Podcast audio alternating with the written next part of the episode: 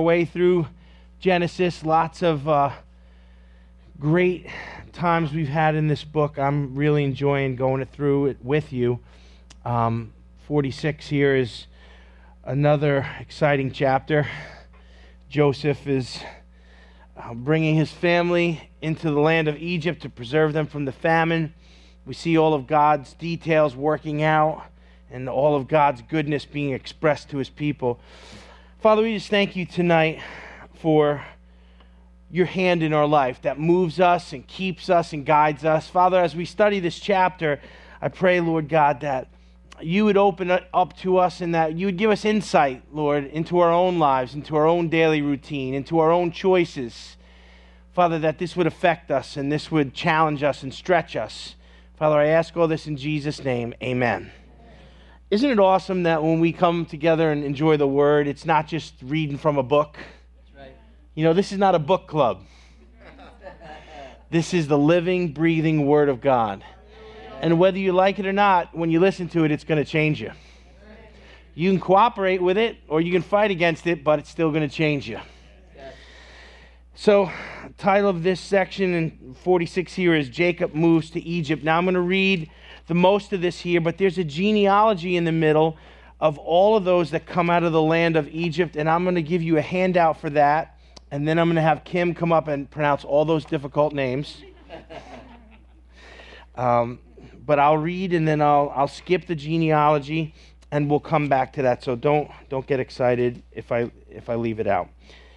So Israel, talking of Jacob, set out with all that he had and came to Beersheba and offered sacrifices to God of his father Isaac. God spoke to Israel in visions of the night and said, Jacob, Jacob. And he said, Here am I. He said, I am God, the God of your father. Do not be afraid to go down to Egypt, for I will make you a great nation there. I will go down with you to Egypt, and I will also surely bring you up again, and Joseph will close your eyes.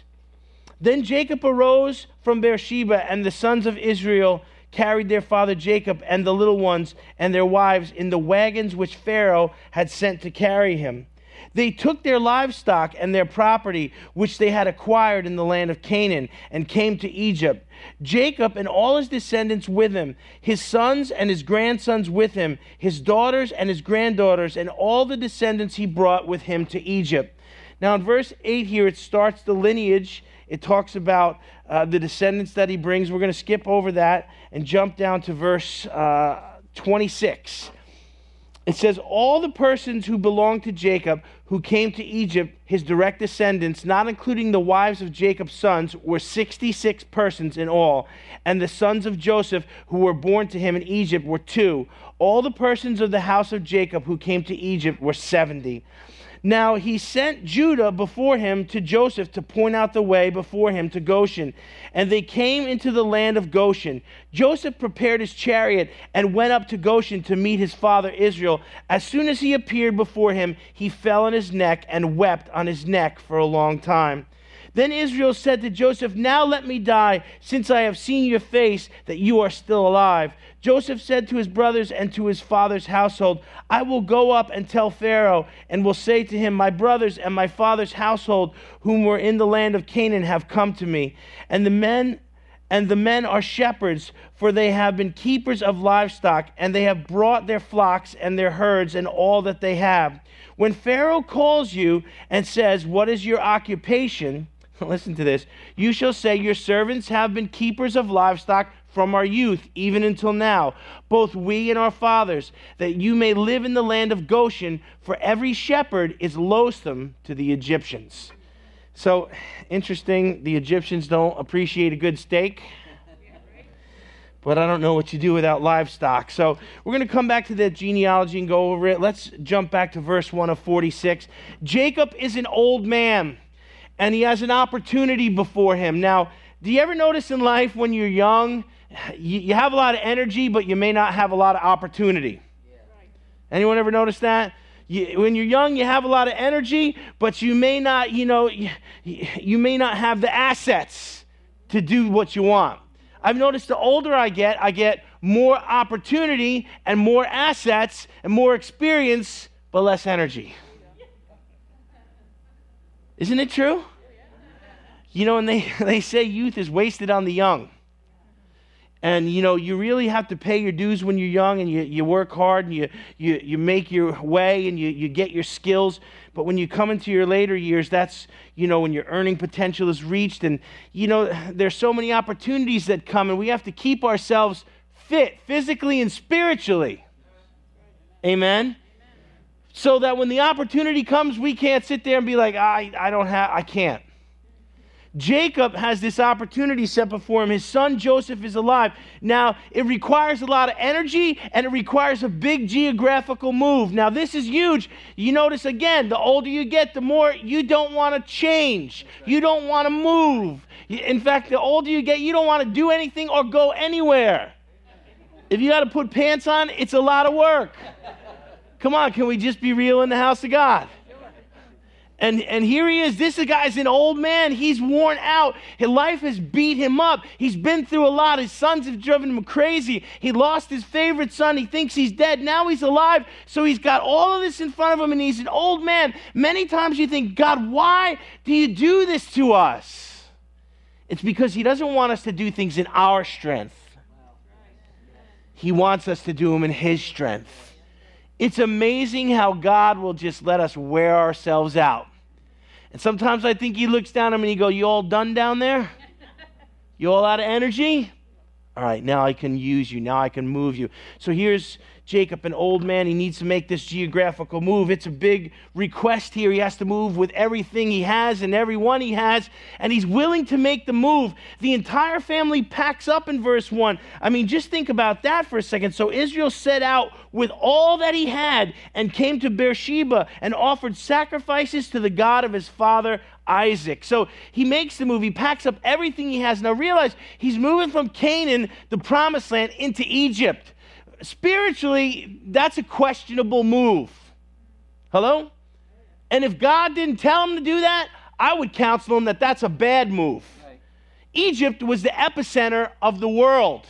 It was the epicenter of idolatry and carnality. It was the epicenter of everything cultural and everything uh, knowledge. I mean, it was the epicenter of the known world right there. He's going from this rural, nomadic lifestyle as a herdsman where he's got, he knows what he's doing. Now he's moving out of that comfortable place into a city that he's not familiar with, into a culture that he shouldn't assimilate in. Hello and it, it is a big move from the city uh, from the country to the city out of his comfort zone he was blessed in the country he was blessed nomadically moving around and he, god had given him favor he'd become wildly prosperous out there now he has to leave all of that and go into the unknown wow just like abraham God requires us many times to leave. You know, we hear it all the time comfort zone, comfort zone, comfort zone. Did you ever get sick of hearing that?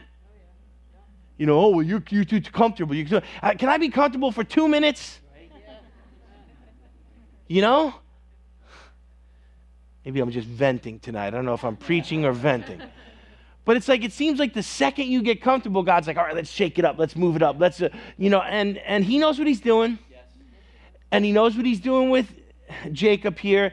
And, you know, I got to say, to make this move, it's a great risk. To make this move, it, it, takes faith and it takes guts. And Jacob is willing to do it. Amen. There's a lot of people who would just say, ah, forget it. Um, I'm done. I'm too old. Can't move. Can't change. Can't be useful anymore. I'm done. I'm on the sidelines. But not Jacob. He, he has the faith to do it. Now, on his way to Egypt, he passes through Beersheba. And that's where beer was invented. No, that's not true. He takes the opportunity to make sacrifices there. Now, we're going to talk about really what Beersheba is. It's, it's a place where uh, there was an oath made there. Abraham dug a well there and made a covenant there with Abimelech. And the scholars refer to that place as the city of the patriarchs. Now, Beersheba literally means well of the oath, okay? Now, this is a significant place here because the well was dug, the covenant was made, Abraham set out there. Uh, Beersheba was significant to Abraham, it was significant to Isaac, and now it is going to be significant to Jacob. It's his last stop from everything he ever knows into a new world. And before he goes into that new world, he, he does something that, you know, he's going to make a new beginning. So it's very appropriate for him to sacrifice to God. And he does. He takes the time to bring God sacrifices. And that's a good thing. Jacob sacrifices. Uh, and, and when he does that, what he's really saying is, God, I acknowledge your leading in my life. You see, you know, as we worship tonight, and uh, Jocelyn was just talking about, you know, laying it all down and just, you know, it's hard to follow the Lord, but we have to make that choice, amen? It's sacrifices that we make to God that show God and show us that, you know what, God is important in our lives. You know, we set plates on the altar and we have people come up as families and we give here. Why do we do that? To show that we honor God with our finances to show that we acknowledge Him as our source. You know, it's not just for uh, Christian aerobics to get some exercise, you know, coming up and kneel. Maybe you're used to kneeling and maybe you want to get some kneeling in. So here we go. No, what we're doing is here is we're acknowledging, God, you're our source, you're our supply. It's not my strength, it's not my savvy, it's not my ability, it's not my intelligence, it's you. So when we sacrifice to God, we acknowledge Him. God doesn't need money from us. But we need to know who our source is. And the only proof that we've conquered greed is that we give. The Bible says you can serve God or mammon, that's God or money. So he makes a sacrifice here to the Lord because he's acknowledging, you know what, God, uh, I know that you're leading me, you're guiding me, you're directing my steps and my decisions. You know, uh, he, he does you know, bring the sacrifice to the Lord because he needs God's favor in his life. He needs God's leading even into this unknown thing. But uh, Jacob has developed a relationship with God that is healthy. And even though it's not perfect and life hasn't been perfect for him, he has finally learned to reverence God. And so here he comes and He's appropriately bringing a sacrifice here. Uh, he's acknowledging God's leading. He's acknowledging that he needs God's blessing in his life. And Jacob reaches out to God uh, through the sacrifice, and God reaches back to him by speaking to him. Now, notice this. He comes to Beersheba, he offers sacrifices, and then what? He, he extends himself to God, and God meets him. What does God do? He speaks to him through visions and he, he affirms some things in his life. This is important here. In verse 2, you're, you're seeing this little dynamic take place, and there's a principle in here. God spoke to Israel in visions of the night and said, Jacob, Jacob. He said, Here am I. So he reaches out to God with the offering, and God reaches back to him by speaking to him. Now, notice some things here. God says his name two times Jacob, Jacob. He re- when, when something like that happens in the word, when God speaks like that, uh, it, it's a sign that God's really trying to get someone's undivided attention. When things are said three times in Scripture, it's for great emphasis. Notice when it talks about God in the heavenly places holy, holy, holy. Three holies, right? It's for emphasis. Jacob, Jacob, he gives him two. He wants to get his complete attention, and Jacob's response is, Here am I. Calling a person's name speaks of intimacy. Yes. You know, if God goes, Hey, who are you? That's not a good sign. Right. Right. You know, he's looking through the book. What's this guy's name again? No, he says, Jacob, Jacob. It's a sign of intimacy. He has a connection to him, and, and they are connected and they, they have this type of relationship. He brings an offering. God, he reaches out to God. God reaches back. He begins to speak to him. Uh, you know, he, he's got his attention. He's got something important to say. And Jacob's response is, here am I. Listen to verse 3 here. There's so many, there's so many little gems hidden in verse 3. He said, I am God the God of your father. Do not be afraid to go down to Egypt. So God spoke to Israel in the vision. He says, Jacob, Jacob. He said, Here I am. And he said, I am God. Now remember, God calls himself I am. So he's revealing himself to him as the great I am. I am the God of your father. Do not be afraid to go down to Egypt, for I will make a great nation of you there. So there's a little exchange here. Um, and God reveals himself, I am. He's basically showing uh, Jacob who he is. Now, the next thing he does is speaks to Jacob's fear. Now, you might say, Jacob is communing with God, and the first thing God says is, Don't be afraid. And, you know, you might think, well, when did Jacob say he was afraid? Well, he didn't have to say he was afraid. God knew he was afraid. Do you know it's funny when we get before the Lord and we try and hide things? It's quite humorous. When we're afraid and we try and sound brave. You know, or when, when we don't have faith and we try and, you know, use big words in our prayer so it sounds like we do. Come on, people. Nobody wants to admit nothing tonight. So, you know, here he is, and he's got he's got fear there, and God knows that there's fear there. And the, the first thing he does is he speaks to his fear. Now, what's Jacob afraid of? All the variables of the unknown. You know, there was no written uh, manifest or what he was supposed to do or how it was going to happen or a step by step layout. He didn't get a report from heaven and, you know, Jacob looked through it and I knew exactly how it was going to happen. There are a lot of variables and a lot of unknowns here. It isn't that just how our lives are lots of variables and lots of unknowns. You know, that's why we should always say, I'm going to do this and this if the Lord wills, because we're not even promised tomorrow. You know, we act like we are, oh, well, you know, I'm going to do this and my 401k and I'm going to live to 110 years old and I'm going to move here. And do we, we act like we got this whole thing laid out. Now, I'm not telling you not to plan and not to prepare, right. but I am telling you not to be presumptuous because God is in control.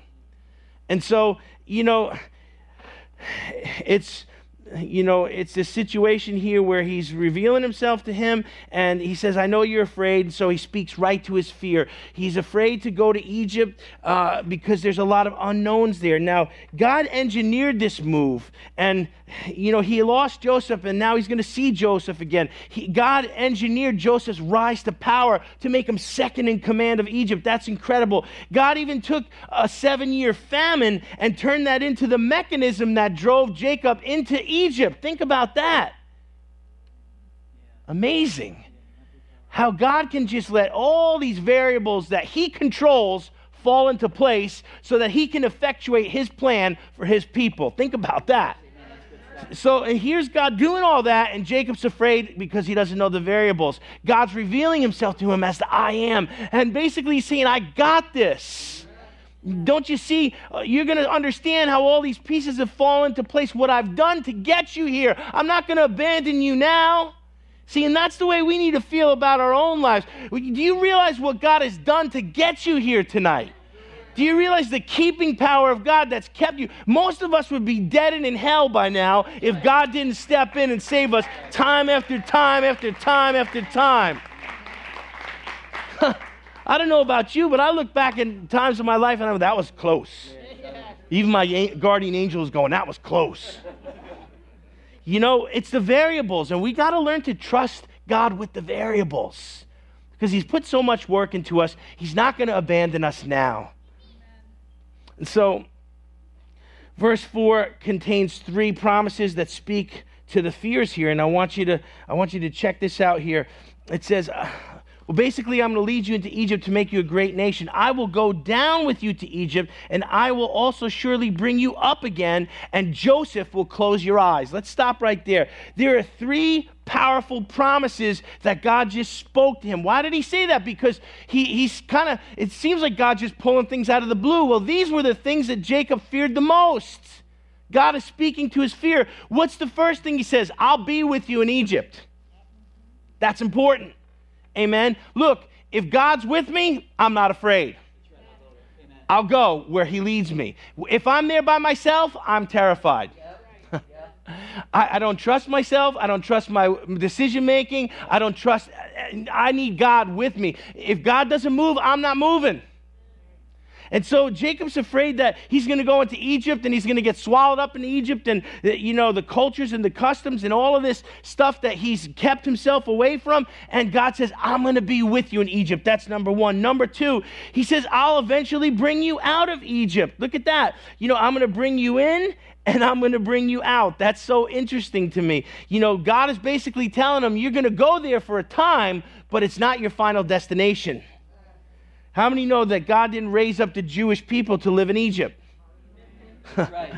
they have the promised land that he promised them. I will go down with you to Egypt, and I will also surely bring you up again. So he goes, You're going in for a season, but you know what? I'm going to bring your people out eventually. So that was another fear that Jacob had. You know what? That maybe, uh, maybe what God has begun here is going to be swallowed up in this nation. And, and that was surely a possibility, but God assures him that that's not going to happen. The last thing he says is J- Joseph will close your eyes. Basically, what he's telling him there is that I'm going in with you, I'm going I'll bring your people out, but you're going to die there and you're going to live with your son. He's going to be with you to the day you die. Think about that. He lost his son for such a long time. It broke his heart. It shattered him. Maybe he thinks, oh, I'm going to go here. Maybe I'm not going to have access to Joseph. Maybe we can't stay. Maybe we're going to have to leave when the famine's over. God says, Don't worry. You're going to be with your son till he closes your eyes. See, God knows what we're afraid of, and He knows how to speak to our fears, and He knows how to calm us. Us pretending we're not afraid is not helping the situation out at all. That's right. you know, Jacob didn't come in with a list of fears. God, God knew, and so God spoke to those fears. When God leads us, He's going to take care of us. He's going to see us through. He's going to take us in, take us out, and provide for us while we're there. And so we're seeing this in Jacob's life, and we're seeing uh, the, the, just the faithfulness and the tenderness of God. You know, God didn't have to say any of this to him. God doesn't owe us an explanation. Pastor Mike, we can't go to God and go, you know, I'll do it, but you know, t- tell me exactly what you're going to do so I can. No, God could just say, go. Right. and you know what choice we have? Go. That's right. So, but see the see the nature of God, the tenderness of God, like a father, he just calms the fears. Amen. That's good for us to understand. Verse 5 the sacrifices are done. God has spoken to his servant. He's calmed his fears. He's given him assurances. So they, the wagons are packed up and they leave Beersheba and they head to Egypt with all their things and all the wagons that Pharaoh had provided. Now, I want to point one thing out to you here. Think about this Egypt is uh, not a godly nation, right? They're, they're the epicenter of the world. They represent the world. There's all kinds of idolatry and witchcraft and all craziness there. Think about it. This nation that will eventually become a stronghold of Islam is protecting, sustaining, and providing deluxe accommodations for the fledgling Jewish nation to come in and survive the famine. If you're not impressed with that, I quit. Because that is totally God. You know, realize what's going on here. God has taken his people out of the promised land into really, you know, the, the territory of their spiritual enemies. And he's like, We're going to bring you in. We'll send the wagons. We'll send the Arnoff moving trucks. We're going to take all your stuff. We're going to pack all your crystal up nice, make sure it doesn't break. And we're going to provide for you. We're going to give you a beautiful piece of land for all your pasture, and you're going to prosper here. Wow. Do you think Egypt would do that for Israel now? no. no.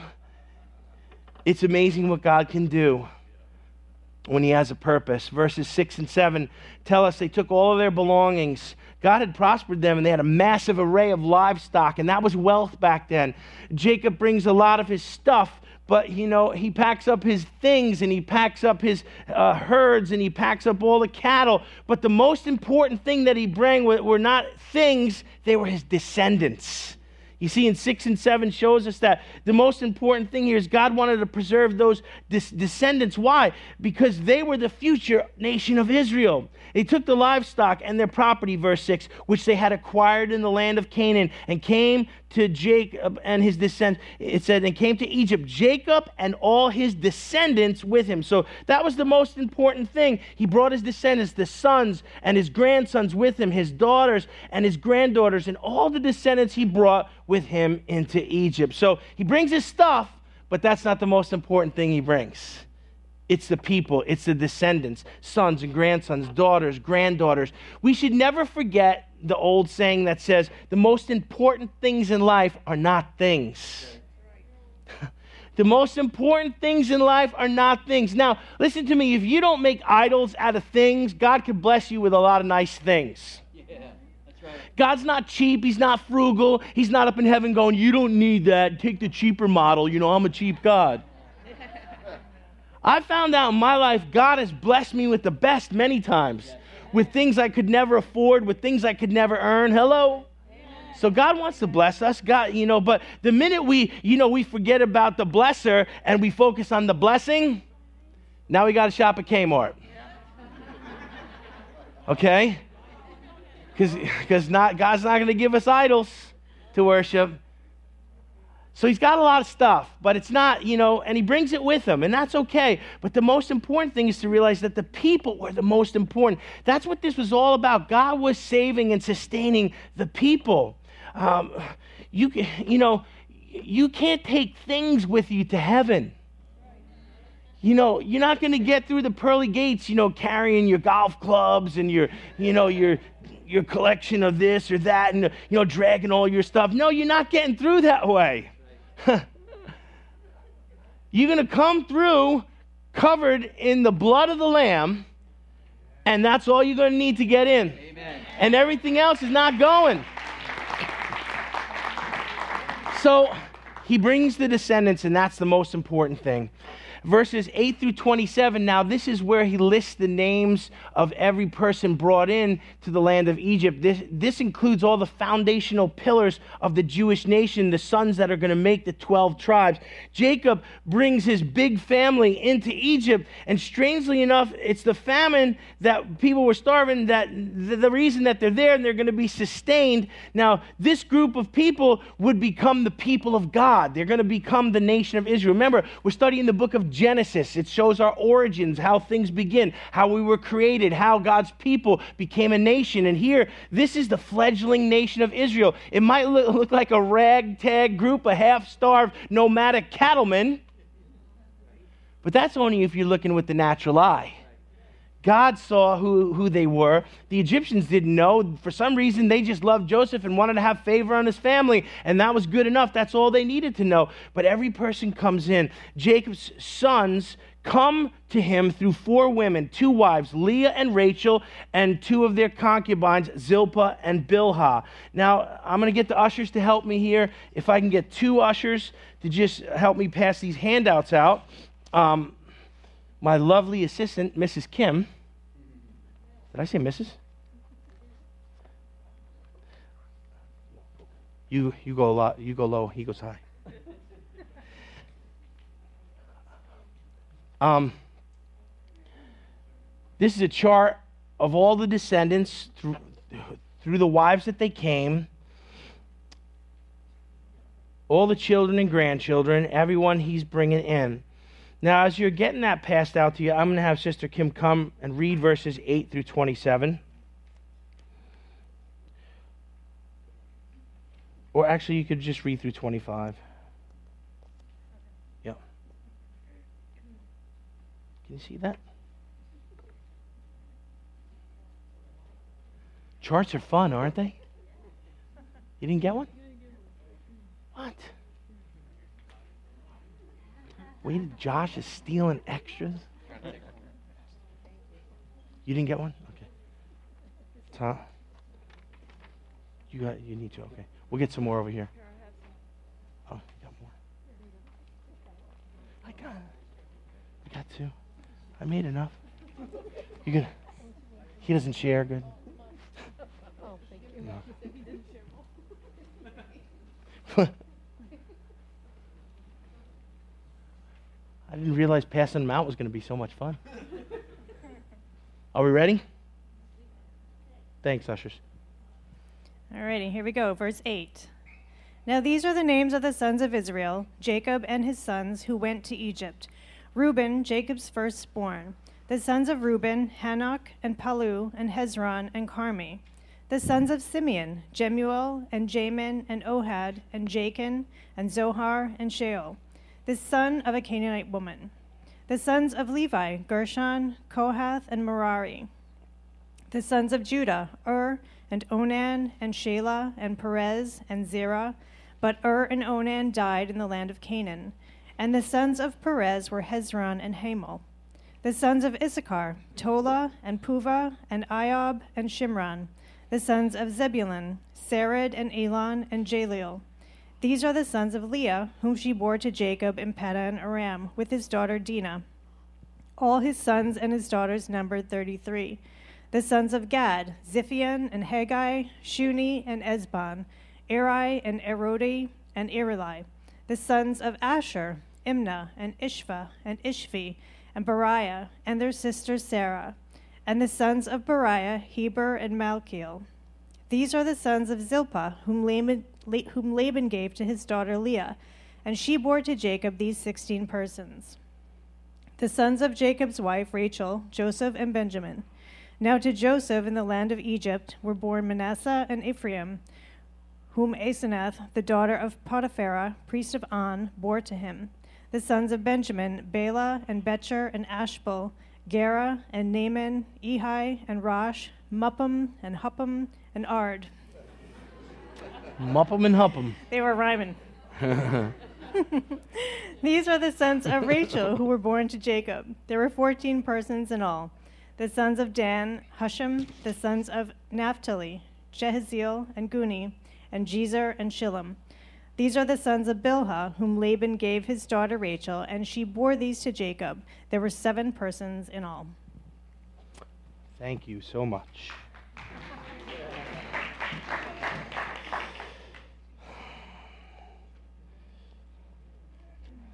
So, verse 26 says, All the persons belonging to Jacob who came to Egypt, his direct descendants, including the, not including the wives of Jacob's sons, were 66 persons in all. And the sons, wow, be fruitful and multiply. And the sons of Joseph who were born to him in Egypt were two. All the persons of the house of Jacob came, who came to Egypt were 70. So it, it's a massive entourage here. And uh, there again, it might seem, you know, like this is a big, powerful group here. But uh, there again, it's just the, the kind of the beginnings of a nation what's going to come out of this. Remember, the promise to Abraham is what? Your seed's going to be more numerous than the sands of the seashore. So, I mean, you know, this is, the, this is just a planting there. Um, and we're seeing all of this take place. Now, Israel's 12 sons through four women, they're going to be the leaders of the tribes of Israel. That, that, the formation of that will take place. Uh, verse 28 here, they're en route to Egypt and uh, Judah is given an assignment. Now, notice Judah's not the firstborn, but it seems like uh, his father could rely on him, so he's getting jobs to do. you don't hear too much about Reuben after you know Joseph was lost under his care. So. Um, there's some family dynamics that are taking place here. Judah's given the assignment to go ahead of them in Goshen. And there's a reason for this. It says, Now he sent Judah before him to Joseph. So he sends an emissary out to point out the way before him to Goshen. And they came into the land of Goshen. So what, what this was here is this was uh, Jacob's way of being classy and cultural that he sent out someone before him to announce his coming. When you're showing up with 70 people, you want them to be prepared for you. Hello? Imagine if 70 of your family members showed up at your door tonight. All right, don't imagine that. We're having a good night. And so, you know, it's a cultural thing, it's a custom here. And there again, it's a sign of respect. Uh, you know, Jacob was really good at showing respect and giving, uh, you know, when he dealt with Esau, when he, when he deals with difficult situations, he knows how to be classy, he knows how to have good form. And that's something that, you know, all of us should try and adapt to and adopt. You know, it's okay. It, we don't need to be crass and we don't need to be rude and we should be accommodating and we should, hello, you know, we should do these things as Christians. You know, it's, it's amazing how, you know, hospitality is like, you, you got to like beat people out of the congregation and make them join hospitality. I don't want to do that. You know, have people in my house. We, the way we live these days, it's like we live in these secluded, gated compounds. You know, you got to pass through eight checkpoints to get to somebody's house. And this shouldn't be that way. We should be hospitable. Mm, a little, mm, one and a half amen. So he sends the emissary out. It's to mark the way. Judah isn't the firstborn yet. Jacob's learned to rely on him. And, you know, that might strike his older brother as a, a, bit of an annoyance, but we don't hear any clamor about it. And I want to just point out one thing about this family. We've seen favoritism. We've seen, you know, the brothers kind of, you know, warring against each other, kind of natural sibling rivalry. But I'll say this you know, every family member has strengths and weaknesses. Yes. And, you know, nobody is the total package. You know, people say, oh, you're the golden boy, oh, you're the black sheep. Nobody, nobody's. As families, we need to learn to celebrate uh, the strengths of others, and we need to acknowledge our own weaknesses and not be competitive against each other. You know, may, maybe you can relate to that in your family. You know, you always have to, you know, brothers, and they always got to, you know, just celebrate. Celebrate your differences and celebrate your strengths and weaknesses, and don't be so vitriolic towards each other. It's not, it's not a healthy thing. We see dysfunction in Jacob's family. We see, you know, the one who's not the firstborn leading here. Um, when the blessings are bestowed here in the end of the book, I mean, some of the blessings that come out, you know, uh, you wouldn't want to be some of these boys standing before their dad.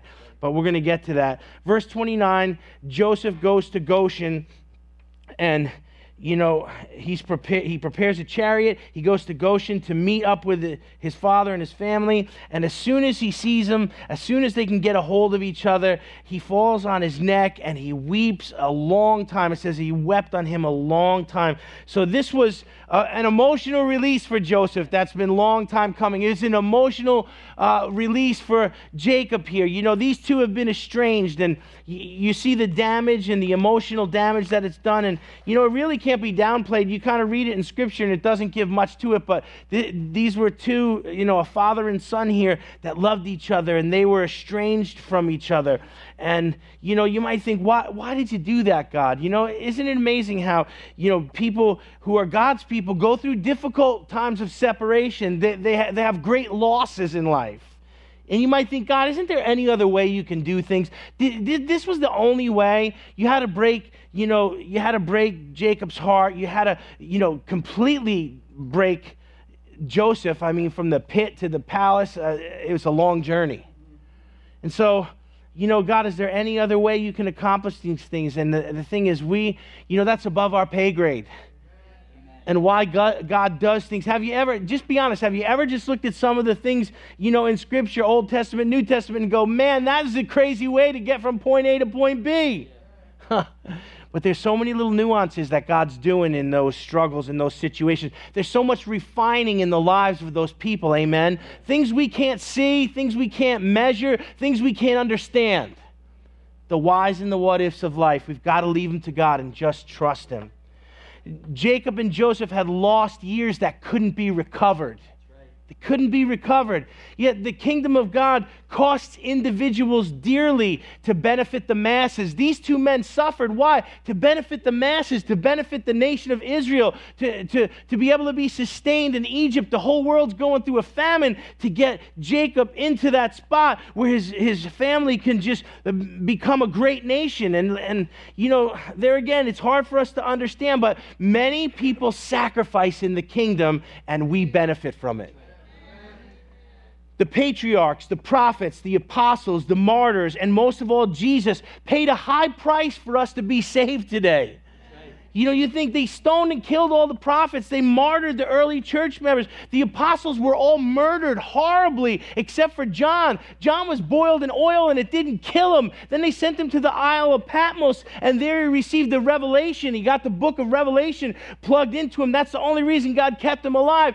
Peter's crucified upside down. I mean, you could look at every one. What an end.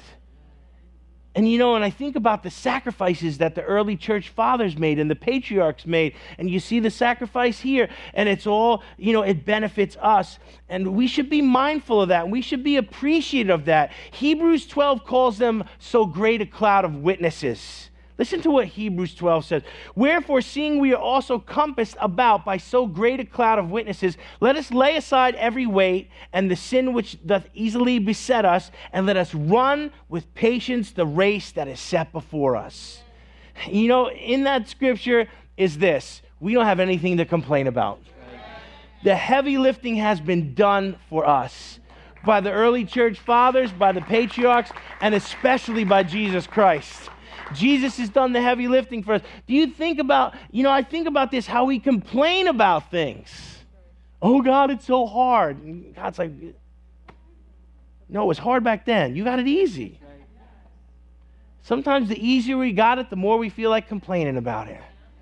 And, uh, you know, there's an old saying I complained I had no shoes till I met the man who had no feet. puts it in perspective, doesn't it? So these guys paid a great price, father and son separated. You might say, why?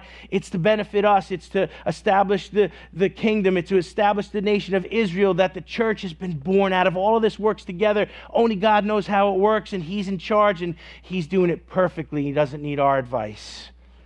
Verse 30 Israel expresses a feeling of completeness when he sees his son. He says, I can die now. I've seen you. Joseph's probably like, Can you wait a few days? right? He's like, we just, we're just reunited. What's he saying here? He's saying, I'm complete. I was a shattered man, a broken man. He said, I was bereaved of my children. I'll go down to Sheol, you know, mourning, but now I'm complete. Uh, you know, and it's like Jacob is finally at the place where he's like, now I can die a happy man.